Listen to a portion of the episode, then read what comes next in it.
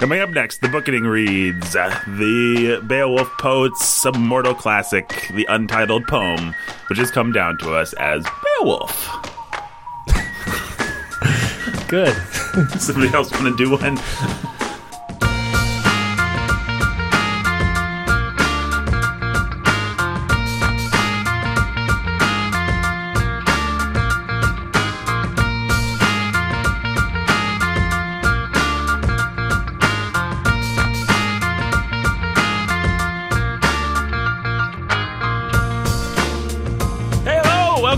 My name is Nathan Alberson. I'm your humble and obedient host. Welcome to part 3 of our discussion about Beowulf, the great poem, specifically the new verse translation by Seamus Heaney. Seamus Heaney. Joined today by Pastor Jacob Metzler. How you doing, Jake? I'm doing well. How about you? I'm doing pretty good. And I'm also joined by Brandon Chastain. Hey.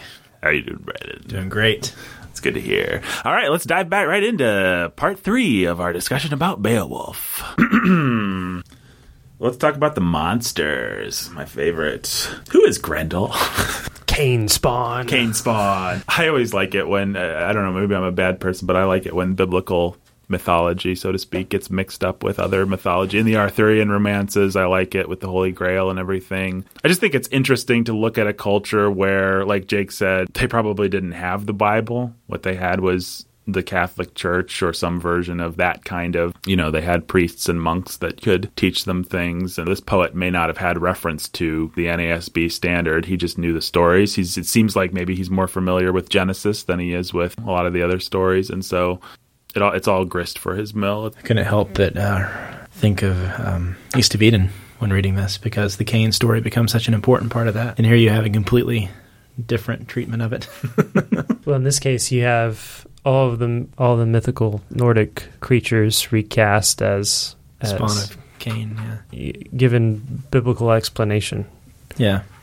Now, there's a famous novel called Grendel. Grendel's portrayed fairly sympathetically, apparently, in at least 2 cinematic adaptations. People tend to, a lot of moderns, feel sympathy for Grendel. Did you guys feel any pity for him? I didn't. I think the poet does a fairly good job of making this lineage of Cain into something that's very seriously evil and that has to be stood against and that it has to be destroyed. And that's part of the heroism, is facing it. I read somewhere, it may have been Lewis, that said that was the difference between this and Homer. Another big difference is that with Homer, the monsters are all part of the natural world and have explanation. And here, the monsters are made more terrifying by being given the spiritual element. And there's a seriousness to them. There is a reality to their evil that... It's not just a cyclops marauding around that just happens to be a cyclops. This guy has a real malice. We know his motivation to some extent, and it's a very dark... He's an enemy of God, right? Yeah, not just an enemy of man.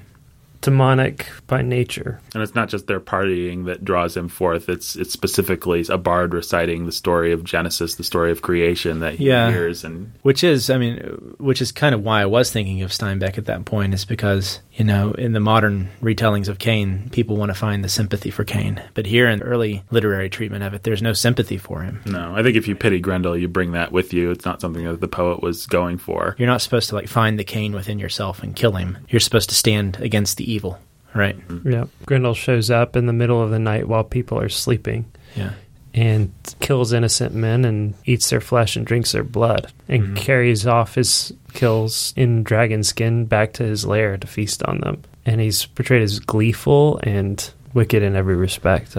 If I had to guess what the modern retellings, why they're sympathetic towards him, it's because of this modern obsession with our guilt of invading and colonizing other places. And so just like people want to find sympathy for that creature in The Tempest, that Caliban, right? And so there's a lot of literature devoted to how can we be sympathetic and understanding towards Caliban and seeing what Shakespeare was really doing and how he was showing us how we create the monsters, but the monsters aren't really monsters. And that's probably what the modern retellings are doing. They're saying, oh, look, this is, whether the poet meant it intentionally or not, his dealing with the foreign invader who builds this Heorot. And it was my understanding that that's what the stupid Beowulf movie actually does, is you basically, the idea is that Grendel and his mom were happy hanging out in their little swamp, and then they come and they pave paradise and put up a Mead Hall. They're loud and obnoxious, and Grendel's got this accentuated ability to hear, I think, in the movie, so he's just like going crazy, so he starts chowing down, and forever after he's cast as a monster, you know. Yeah. I think I wouldn't say I felt pity for Grendel, but I think it is interesting. It's worth noting at least that the monsters kind of follow this trajectory in the story from more human to more elemental, and Grendel is the most human, the most if he's not identifiable perhaps, but it's interesting that he has a mother, it's interesting that he has a motivation, that his malice feels much more human, and then I think his mother feels more demonic and more removed from any experience that I've had, and then we finally end with the dragon, which just seems to be an instrument of fate, just a real monster. So I can see why, if you're going to pick any of the monsters to pity in your pathetic modern way, it would be him. I can see it to an extent. He's kind of has that Gollum quality to him, that he's been abandoned and maybe less of a demon and more of a troll. Yeah. Well, and it's just interesting that he had the fact that he has a mother is it doesn't make you sympathize, but it humanizes him in a way that his father being in the swamp wouldn't. He'd be a different character. Yeah, he's an outcast, and people can feel sympathy towards outcasts. And I'm not arguing to feel sympathy for him. I'm saying he's more of a human-ish monster than the other two in the story, perhaps. But I do think, just like you have, trying to remember what I was thinking. Oh, you have a novel where Barabbas. Yeah, there's a movie called Barabbas where you're supposed to sympathize with him, right? And so it's the Book of Judas. And, it's this modern obsession with trying to apologize to everyone for ever having called them a monster, and so unwilling to ever really call anything a monster, because there's got to be some nuance there that we're not getting with Grendel. And it's Beowulf was this privileged white guy who came into Grendel's territory, and Hrothgar was this privileged old white guy, and come on, probably these people are the Celts. Just imagine how the Anglo-Saxons treated the Celts all the way up to the modern British Empire treating the Irish. In fact, Grendel's probably just the poet exercising his own guilt. Yeah, that's I guarantee you there are essays out there like that. PhDs built on nothing less. Yeah. No, Grendel's a monster. He's malicious. You're supposed to cheer when he dies. I'll say it again. I think he is more humanized than the other two. We follow him back with his arm ripped off. We see him in pain and we see him die. It's not that we're supposed to sympathize with him, but it is interesting that he's portrayed as more of a character with perceptible motivations than the other two monsters are. And it's interesting that what Beowulf brings up to the surface of the water is not Grendel's mother's head, but Grendel. He goes and finds Grendel's corpse and cuts off Grendel's head and brings Grendel's head up. How did you guys imagine Grendel and his mother, by the way? Poet doesn't hardly give us anything. You don't really get a description. Yeah. Big, hulking, slimy. Big, black, Gollum-y kind of thing. Yeah. Trollish. Less trollish. Yeah, not big, not large. I would imagine him very lanky and quick-moving and... Maybe more tall, orcish. I don't know. Not stout, I wouldn't say. I would say more of a creepy, crawly kind of quick. Yeah. He's stout in my Grendel. Yeah. He's stout. He's big and kind of oafish. I think kind of Cyclops. Oh, see, I'd imagine him more like a big... like, I don't know. Like a large, dark Gollum. Yeah, like Venom or something. I'm trying to think of what the modern equivalent would be. I don't know. Descriptive failure on the poet's part. Come on, man. We wanted to know what he looked like. I just imagine him as being quick, as being able to... No, I did not imagine his mother as being Angelina Jolie. No, I didn't imagine that either, but... a whole generation of people gets to imagine that now. Yay. Here's a big, broad question that's probably entirely beyond our purview, but where do monsters come from? Oh, no. The id. The id. And the end. I mean, Tolkien talks about how the critics of Tolkien's time all thought this story would be much better if it was about the passions and the battles between men, and they just thought it was a big waste of time that the poet spent on these monsters. Why not just have a malicious human that Beowulf has to fight? What do you get by having a monster? Evil's real, and evil is supernatural, and there is a devil, and there are demons, and there's a supernatural reality that we are always trying to escape from. We have those stories because deep down we know we have to deal with the evil both outside and within, whether it's our own guilt or whether it is the actual objective evil out there in the world. And we want to believe that evil can be defeated. And so what is it that Chesterton says? Dragon stories don't exist. We always quote this. We should just quote it correctly for once in our lives. I'm going to find it. Something about they exist to show that dragons can be killed. Yeah. So Grendel exists to show that the demons, the Nordic demons, can be destroyed. Yeah, and not only that, it should be, right? And ought to be. The point isn't that you shouldn't be Beowulf. The point is that Beowulf is a good king and is the type of leader that you should want to either follow or be, or whatever position in life you have. I mean, if Beowulf's a pagan, he's a pagan that still ends up fighting God's enemies. Yep. Fairy tales are more than true, not because they tell us dragons exist, but because they tell us dragons can be beaten. That is a quote by G.K. Chesterton, which apparently, according to the internet, is often attributed to Mr. Neil Gaiman, the screenwriter for the Beowulf movie. Well, that's weird. And starring Angelina Jolie and Anthony Hopkins. Right. Huh. Yeah, this is interesting. This is becoming a new academic topic, is why do monsters exist? Mm-hmm. And, of course, their answers are all, well, it's a way that we can deal with what we're scared of, and...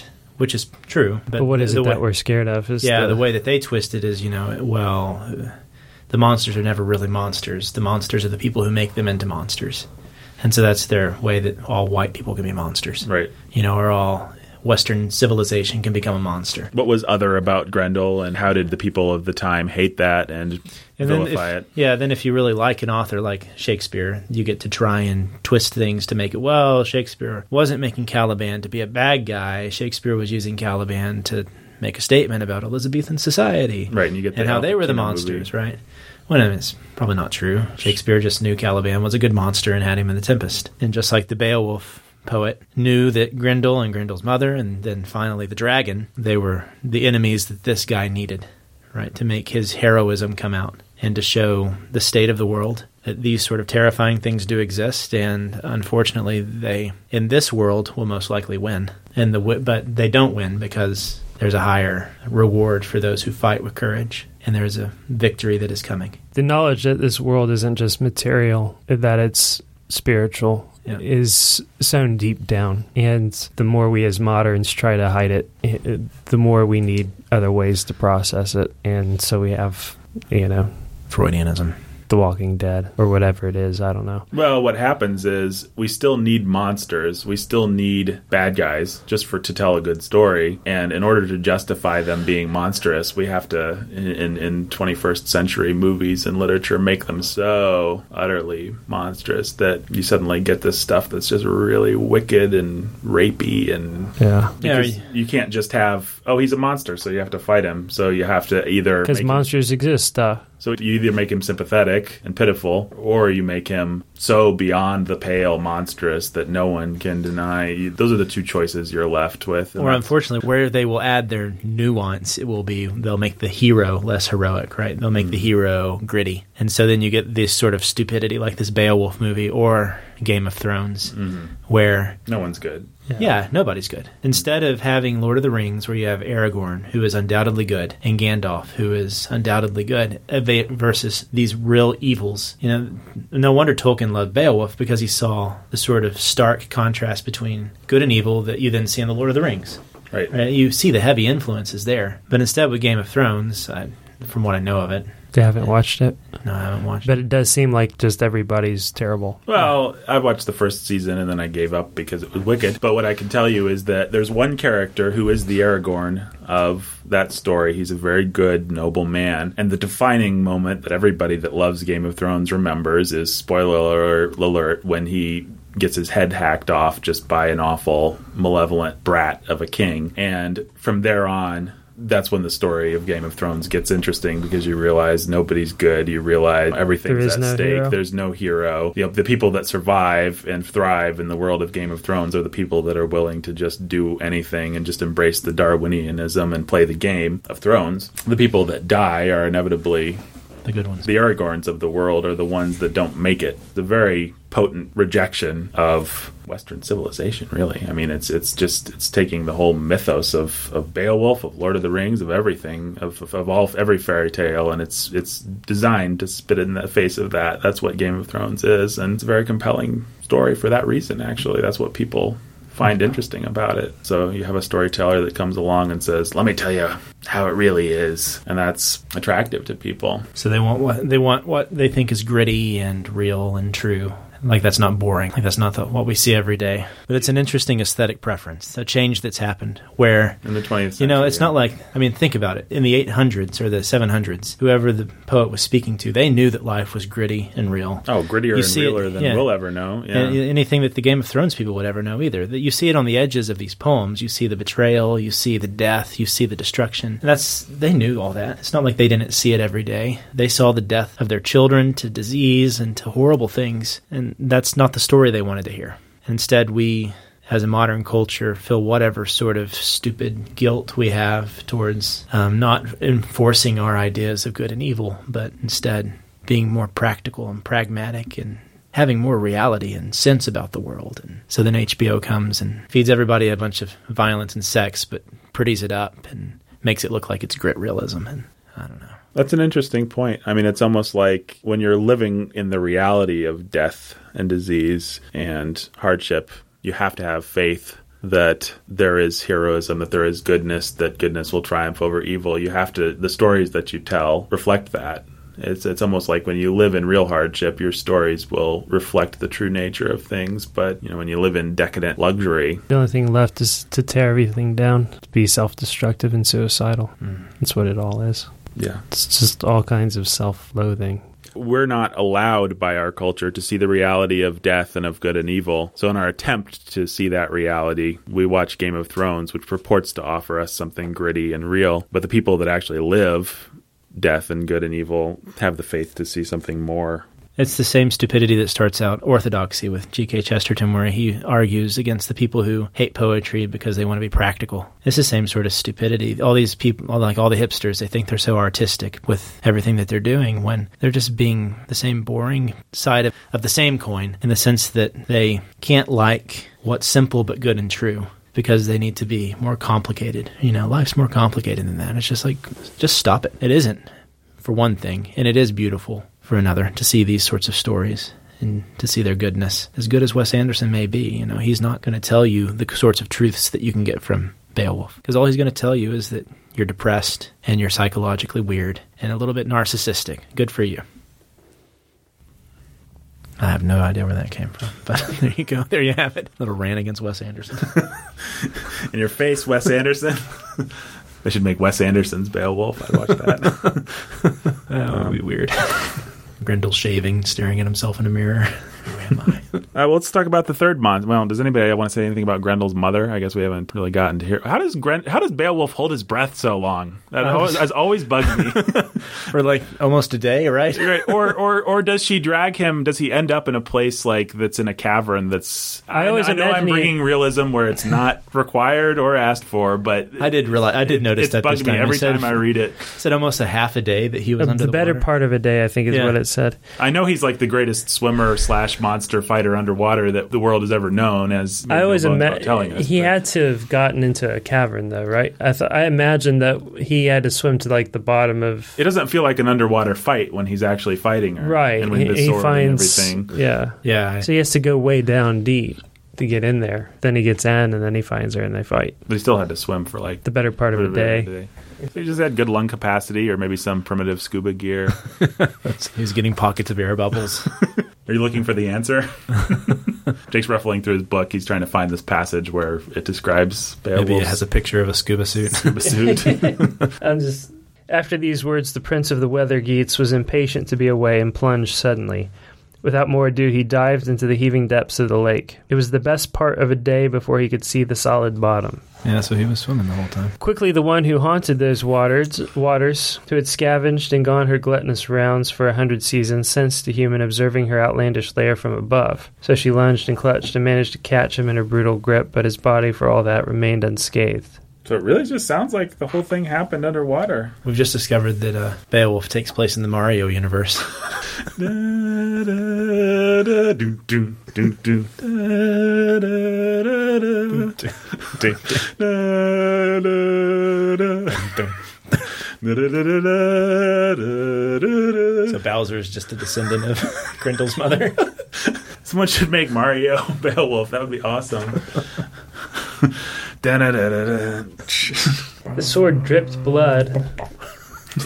That gives it a feeling of... Yeah. That's where you get the really amazing image of the sword melting like icicles. Yeah, remember that? That's cool. It's like something Peter Jackson would want to put in. I think she's my favorite monster. That's my favorite scene in the book is probably his fight with her. I just think it's really cool and evocative and a good. It's a better fight. It's a better fight scene than the one with Grendel. Yeah, the Grendel one's just like I'm holding your arms. Now it's gone. I've got one. You're losing your grip. Got your arm. Anthony lets out a cry. It goes away. Yeah, Grendel kind of blows it. Leads to death. Yeah. I mean, I would say okay. About the dragon. Dragon's pretty cool, right? The dragon's great. It's a good dragon. As far as literary dragons go, one of the best. Yeah. 50 foot long. Yeah, people make the point that there's a lot of... This is not the kind of dragon we're used to imagining. That this is an actual dangerous dragon, right? Big and... Most of my dragons are not dangerous. I was kind of stupid now that I said it. Dragon is like Pete's dragon. That's the magic dragon. Okay, critics have found this to be dissimilar. I remember. I think it was the introduction to this. Uh-huh. He says that, and he may be wrong actually. Now that I think of it, because we've got Smaug and we got these other dragons. He said it's not the Disney-fied type of dragon. This dragon, right? Because the dragon that Maleficent turned into was not terrifying to me as a child. You know what? Forget this guy. Whatever. Dragons are always boss and always scary. Yeah, there's a reason they're always the final boss. Right. These stories. This is the final boss. This real Beowulf really is the original video game. Let me put this in terms that you can understand here. Level 1, Grendel. Hey, there you go. Make a good zombie. Yeah, that dragon's pretty cool. He's a noble, appropriate foe. Right. And he's got poisonous fangs. That's a nice touch. Yeah. Yeah, I mean, he's glittering and colorful. And I like that they have to deal with his corpse, that we include the detail of them shoving the dragon corpse off into the water or whatever. It's off the side of the cliff or something. I always liked the dragon corpse just rotting in the lake in Bardstown or whatever. I think I just like thinking about what happens to dragon corpses after you kill them. I had never thought of that. Yeah, it is a... Remember how when Smaug is dead, like the whole lake is ruined for like years, isn't it? They have to move. Yeah, because of his rotting corpse. Right. It really takes the property value down when you've got a giant rotting dragon corpse that's going to take like decades to disappear. Yeah. It'd be pretty sweet to be a kid and like play in a dragon's ribcage or something if you grew up at just the right time. Well, I guess let's just tie it all together. We decided what the actual theme and point of Beowulf is, what the poet was trying to do. You've got the Douglas Wilson, the whole thing is a Christian apologetic work. You've got that extreme, showing us the pinnacle of pagan civilization and showing us how that civilization falls apart. Beowulf dies. Everything sucks. We need Christ. So that's one uber Christian interpretation. That's the extreme in that direction. And then what would the extreme in the other direction be? If I had to guess, what would the current scholar say Beowulf is? Beowulf is an interesting period piece that says quite a bit about Anglo-Saxon culture, and that Seamus Heaney translated fairly well. Mm-hmm. Well, they say we have a poet that's really struggling with the fact that he wants to impose his Christian values probably on... Yeah, I could see a scholar saying that. I actually don't know a whole lot about what the modern scholars would say about it. A lot of the stuff that I did look up that was more modern talked about the poet. They almost looked at it as a failing. Like you have this great pagan story of a monster fighter, and then you've got this poet that's not a failing, but just an interesting salient point. You have this, the poet is at odds with the poem. Basically, the poet is trying to tell a story that he doesn't quite buy into. Because of his Christianity. So that's, I guess, we'll call that the extreme non-Christian view, is where they say the poem actually doesn't quite work. Or if it does work, it comes out of a tension of a poet who believes one thing, telling a story that supports a different kind of belief. Yeah, this pagan world and right. And that he finds more attractive. And he's constantly trying to, like, Christianize it for his readers. But so you've got that on the one hand, and then you've got the Douglas Wilson view all the way on the other side of the spectrum, who says that this poet is a genius Christian apologist who wrote this thing very specifically to talk about how those two cultures interacted. Where do we fall? Guys, what do we think the poet was trying to do? We can't know, but just... We can't know. Based on the evidence that we have. Based on the evidence, I think he was... If we get ourselves into the situation where he was telling this poem, I think he was telling a story that he took seriously, that he thought had depth and goodness to it, that had real danger, real truth about life and the way that the world worked. And he was telling a story about a good man, a hero, going out and facing a world that with courage will also often mean death for you, but that should still be faced with courage. Yeah, I think he was telling a good story that said, hey, this is who we are and this is where we came from. And these are our fathers. And you don't buy into Wilson's, like, he was this incredibly clever Christian apologist theory. That seems a little far to me, but I think that was the whole point of the poem. Yeah, I don't want to put words in Wilson's mouth, but... Well, I do think that there's certainly... I mean, I don't know, certainly. I want to believe that there's some, this is how we got to where we are today, mm-hmm. to it. Sure. I think that's sort of obvious. Whether or not he was trying to set up this is the inevitable fall of paganism and it explains why we're so much better because we're Christians or whatever, that I can't say that, but I do think he is saying, giving an explanation of this is what we were and this is where we come from and this is where we are now. And he's doing it in a way that you could look back as an Anglo-Saxon and be sort of proud of where you came from, despite, you know, whatever pagan roots it may have had. Yeah. Wilson says, to conclude and summarize my argument, I would say this. First, Grendel should be understood as a dark and necessary aspect of the noble and aristocratic society. So long as this warrior code of honor is the organizing principle of a culture, the culture will be haunted by Grendels somehow anyway. Secondly, the establishment of a warrior ruling caste necessarily creates an enemy of the society which the warriors are dedicated to defend, but it is an enemy which they cannot defend against. The epitome of this is Hrothgar and also in another superior way, Beowulf, blah, blah, blah. A society turned on itself in this way is not capable of fighting external enemies to satisfactory conclusion, especially when the dragon represents the baser motives of the whole culture. So I don't think I want to follow Douglas Wilson into any of that. What he's basically saying is that the poem is showing a society that is untenable and is collapsing in on itself. It's decaying. He does have a point about the dragon representing the baser desires of that culture. I do think that the whole point of all of the treasure hoard that the dragon's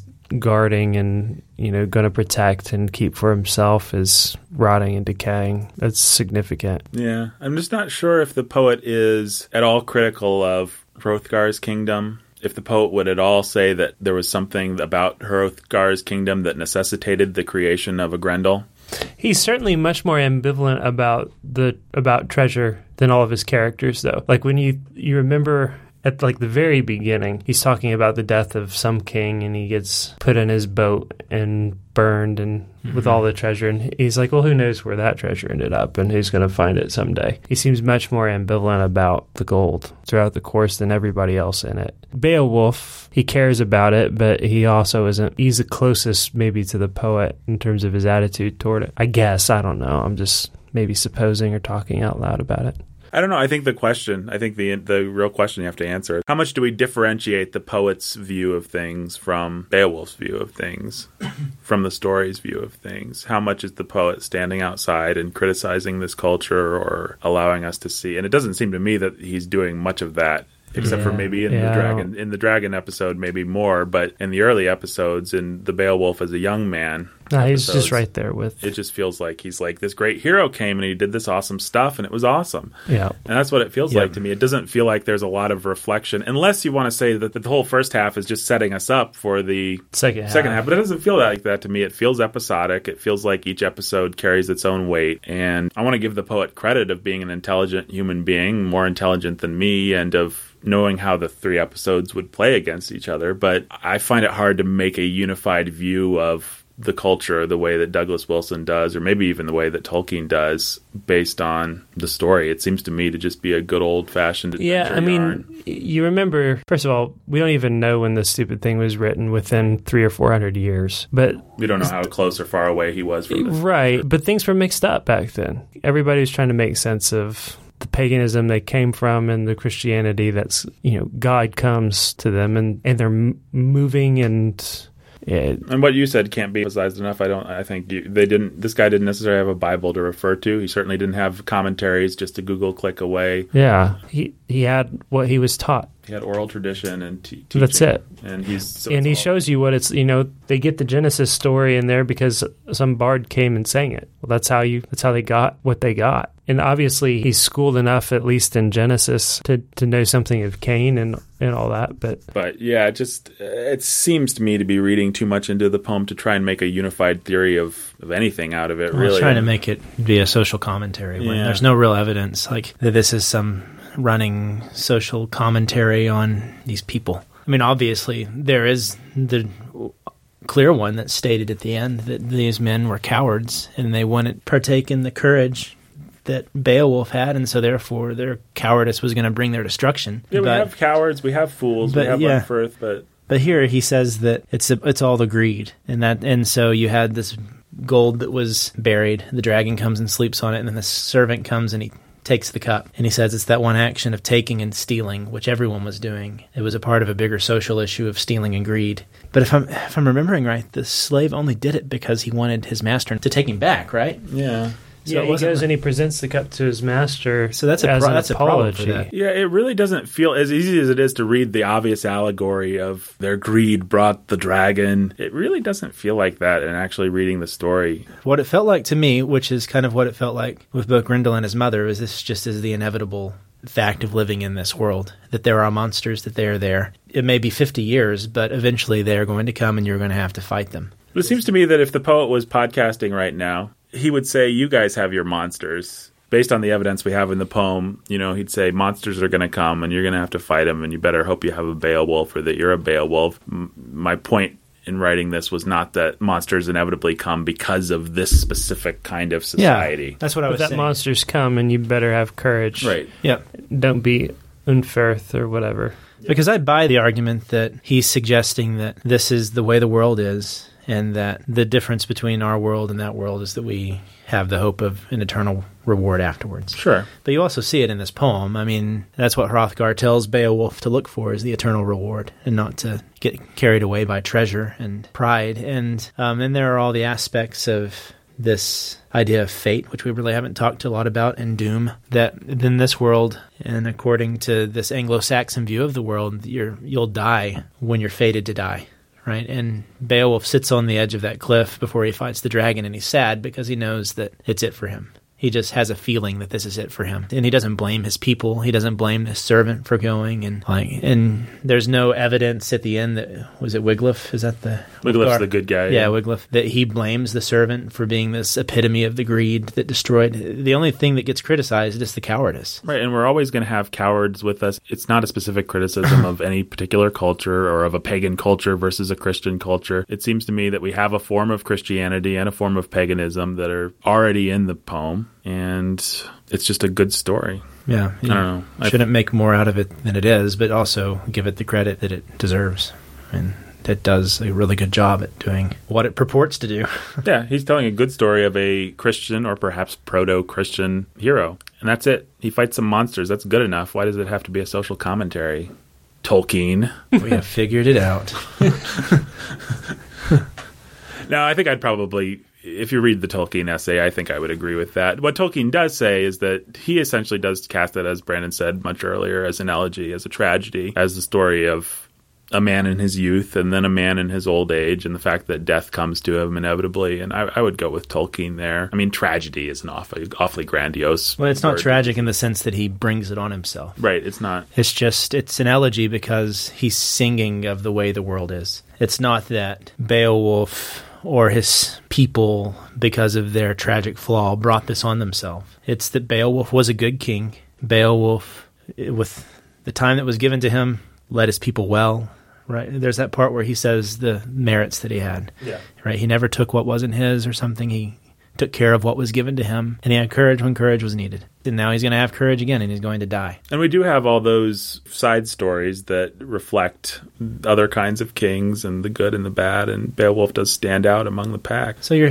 getting the elegy of a good king, and that's what it is. Yeah, I think you put your finger on where I disagree. What I think Douglas Wilson is perhaps saying is that it is a tragedy in the sense of this culture having a fatal flaw which brought about its destruction, and then, you know, it needed to be redeemed through Christ. I think it's just the story of the tragedy of every culture. No, I think you're right. I think he's wrong. No, that's just weird.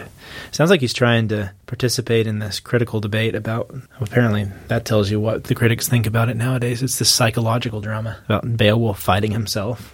or something. Did you read that quote in there? That was weird.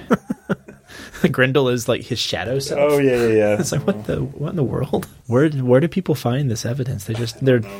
So modern criticism can get really, really stupid. It's just like, yeah, Beowulf, if we look at this through the lens of Freudianism and don't actually read the poem and don't actually do anything but kind of know what the poem is doing generally and don't care about the words the poet's saying, then maybe we can see this as a Freudian drama. It's like, oh yeah, it's really stupid. Anything else to add, Mr. Metzler? Or detract? Nope. You think we're both crazy, and you're like, it's an allegory. Yeah. It's an allegory for modern socialism. Modern socialism. Grendel is Adam Smith. Grendel is Adam Smith. And the proletariat has to tear his arm off. Yeah. We don't bring enough Marxist allegory. Ronald Reagan is Grendel's mother. The dragon is the capitalist himself. Right. Beowulf is Trump. All right, here's a quote from Tolkien. Beowulf is not a primitive poem. It is a late one, using the materials, then still plentiful, preserved from a day already changing and passing, a time that has now forever vanished, swallowed in oblivion, using them for a new purpose with a wider sweep of imagination, if with a less bitter and concentrated force. When new, Beowulf was already antiquarian, in a good sense, and it now produces a singular effect. For it is now to us itself ancient, and yet its maker was telling of things already old and weighted with regret, and he expanded his art in making keen that touch upon the heart which sorrows have that are both poignant and remote. If the funeral of Beowulf once moved like an echo of an ancient dirge, far off and hopeless, it is to us a memory brought over the hills, an echo of an echo. There is not much poetry in the world like this, and though Beowulf may not be among the greatest poems of our Western world in its tradition, it has its own individual character and peculiar solemnity. It would still have power had it been written in some time or place unknown and without posterity, if it contained no name that could now be recognized or identified by research, yet it is in fact written in a language that after many centuries has still essential kinship with our own. It was made in this land and moves in our northern world beneath our northern sky, and for those who are native to that tongue and land, it must ever call with profound appeal until the dragon comes. Until the dragon comes. Pretty cool, right? That's very cool. I don't know what any of that meant, but Tolkien sure didn't know how to write a pretty essay. That's all you got to do, man. Welcome to round 2 of the Kenning contest. We have in one corner Jake Metzler. In the other corner, we have the undefeated champion of the Kenning contest, Mr. PhD ABD himself, Brandon Chastain. Yeehaw! All right, Kenning contest part 2, starting now. You guys remember the rules, what there were of them? Yep. Blood Ember. Remember, you got to ring in. Blood Ember. Jake. Heart. Jake is -1. Scott. The sun? You both are -1. Blood Ember. A burning, bloody thing. Is it fire? No. Sword. It's a sword. Very close, actually. Are you serious? The sword's very close. Now that I said very close, someone should ring in. It's a spear. Scott. An arrow? Brendan is -2. Oh, no. I forgot. I can't remember. Jake, a spear. Jake is -2. It's very close. Blood Ember. You guys are in the right, you're playing in the right ballpark. A blood ember. Jake, a dagger. Jake is -3. Just go through the list of weapons. It's your turn, yeah. A fiery arrow. Brandon, Scott. Scott, a fiery arrow. Brandon is -3. Yeah. Jake, a battle axe. I'll give it to you. It's an axe. Duh. A blood ember is a battle axe? Yeah. Huh. So Jake's up to 9. I'm just going to make it. Jake has 1 point and Brandon has 0. We're going to forget about those negatives. Jake is up 1, basically. Spear din. Like a D-E-N. Got to ring in. D-I-N. Scott, a shield. Brandon is -1. Jake, the sound of a spear. Jake is 0. That's all I had. I'm trying to imagine what would make a spear make a noise. What would make a spear make a noise, guys? A body. Armor. I think bigger picture. A warrior. Clang says a war. You didn't ring in. But Scott, a battle. Okay, fine. We're tied up, 0-0. That wasn't. Yeah. Okay. Whatever, hey. Life liquid. Jake, blood. Jake is up 1. very good. Wound C. What? Wound. SEA. SEA. Jake, blood. Jake is up two. Breaker of rings. Well, rings are a good thing. Jake, monster. Jake is down one. Scott, death. Brandon is down one. Oh. Current score is Jake 1, Brandon negative 1. I ain't doing so hot this time. Jake, enemy or foe? Jake is minus 1. I went from 1 to minus 1? And you're 0. Oh. You went 1 to 0. Breaker of rings. Is this an abstract concept? No, it's actually a good thing. Think about the characters from the book and what they did with rings, and think about who would be the breaker of rings. Scott King? Absolutely correct. You guys are tied up with 0. Breaker? I thought they were givers of rings. I think that's kind of what it means. They alludes to a ruler breaking the golden rings upon his arm and using them to reward his followers. Huh. Sleep of the sword. Jake, death. Yes. Bane of wood. Jake, fire. Jake is up 2 to 0. I never remember what my name is. Scott. I almost said Jake. I almost said Jake that time. Kraki's seed. A guy named Kraki. A guy named Hrolf Kraki. Really? Yeah. Jake. Child. No. We're not getting this one, are we? We are at 1 to 0. Do we have to know who Hrolf Kraki was? It would sure help. Basically, Hrolf Kraki spread this stuff to distract the men of the Swedish king. Can also be used to imply generosity. Jake, gold. Jake, it's now we're to 2 to 0. Bait gallows. Bait gallows? Scott? A corpse? No. Brandon's minus 1. A fishing pole? Very close. Oh, seriously. But you didn't ring in. Scott. Fishing equipment. Pole. Fishing pole. You're second, so I'll give it to you. It's a hook. Oh, okay. Brandon, so we're 0 to 2. You got this one? No, you're going down. I got you. Don't worry. Here I come. I've just been holding back. Uh-huh. Swan of Blood. Oh, yeah, whatever. Swan of Blood. Mm-hmm. There's a famous poem that if it had used Kenning would have said, "Quoth the Swan of Blood, nevermore." Oh, Scott, Raven. Good job. Sail Road. Jake, sea. We're at 3 to 1. Swan Road. Scott, the sea. We're at 3 to 2. Valley trout. Valley trout. So a trout in a valley. What would that? Oh, it is a creature. I'll give you guys that. Jake, rabbit. Tied up with 2 to 2. Trash. A rabbit? Is that what you said? Yeah. A valley. That's a trout. No, yeah. I have no clue.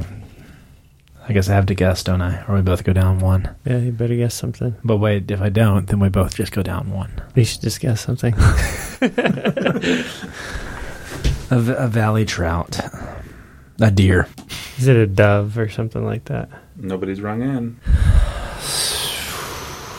Scott. Wasn't a deer. A snake. Correct. Brandon is ahead with... What? 2 to 3. We'll do 2 more. Jake can bring it back. You just... Wave swine. Wave swine. Jake, a whale. Jake is down to 1. Jake, a fish. Jake is down to 0. Scott. It's an narwhal. A pig. A floating pig. I guess it's what they considered a floating pig, right? I have no clue. A trout. Brandon's down to 2. A boat. Jake, a boat. Jake's up to 1. Oh, whoa. 1 to 2. How in the world? Is that a floating pig? Because it's fat and it holds stuff. There you go. Sky candle. Jake, the sun. It's tied up. I'll do it. That's it, right? Oh, no, I'll do a tiebreaker. Oh, a tiebreaker. All right. Did I do this one earlier? This doesn't count if I did it earlier. Destroyers of Eagles' Hunger. Jake, warrior. No, you didn't do it earlier. Jake wins. Because they kill people and eagles eat the bodies. That's great. Don't be mad at the Kenners. Brandon's like, good Kenning. Great, because they kill people.